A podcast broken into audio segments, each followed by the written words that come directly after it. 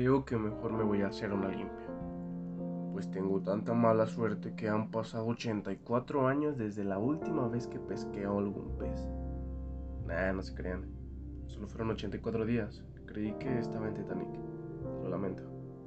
A veces imagino cosas. Hace no mucho tiempo me acompañaba un chico llamado Manolín. O así le decían los pescadores del lugar.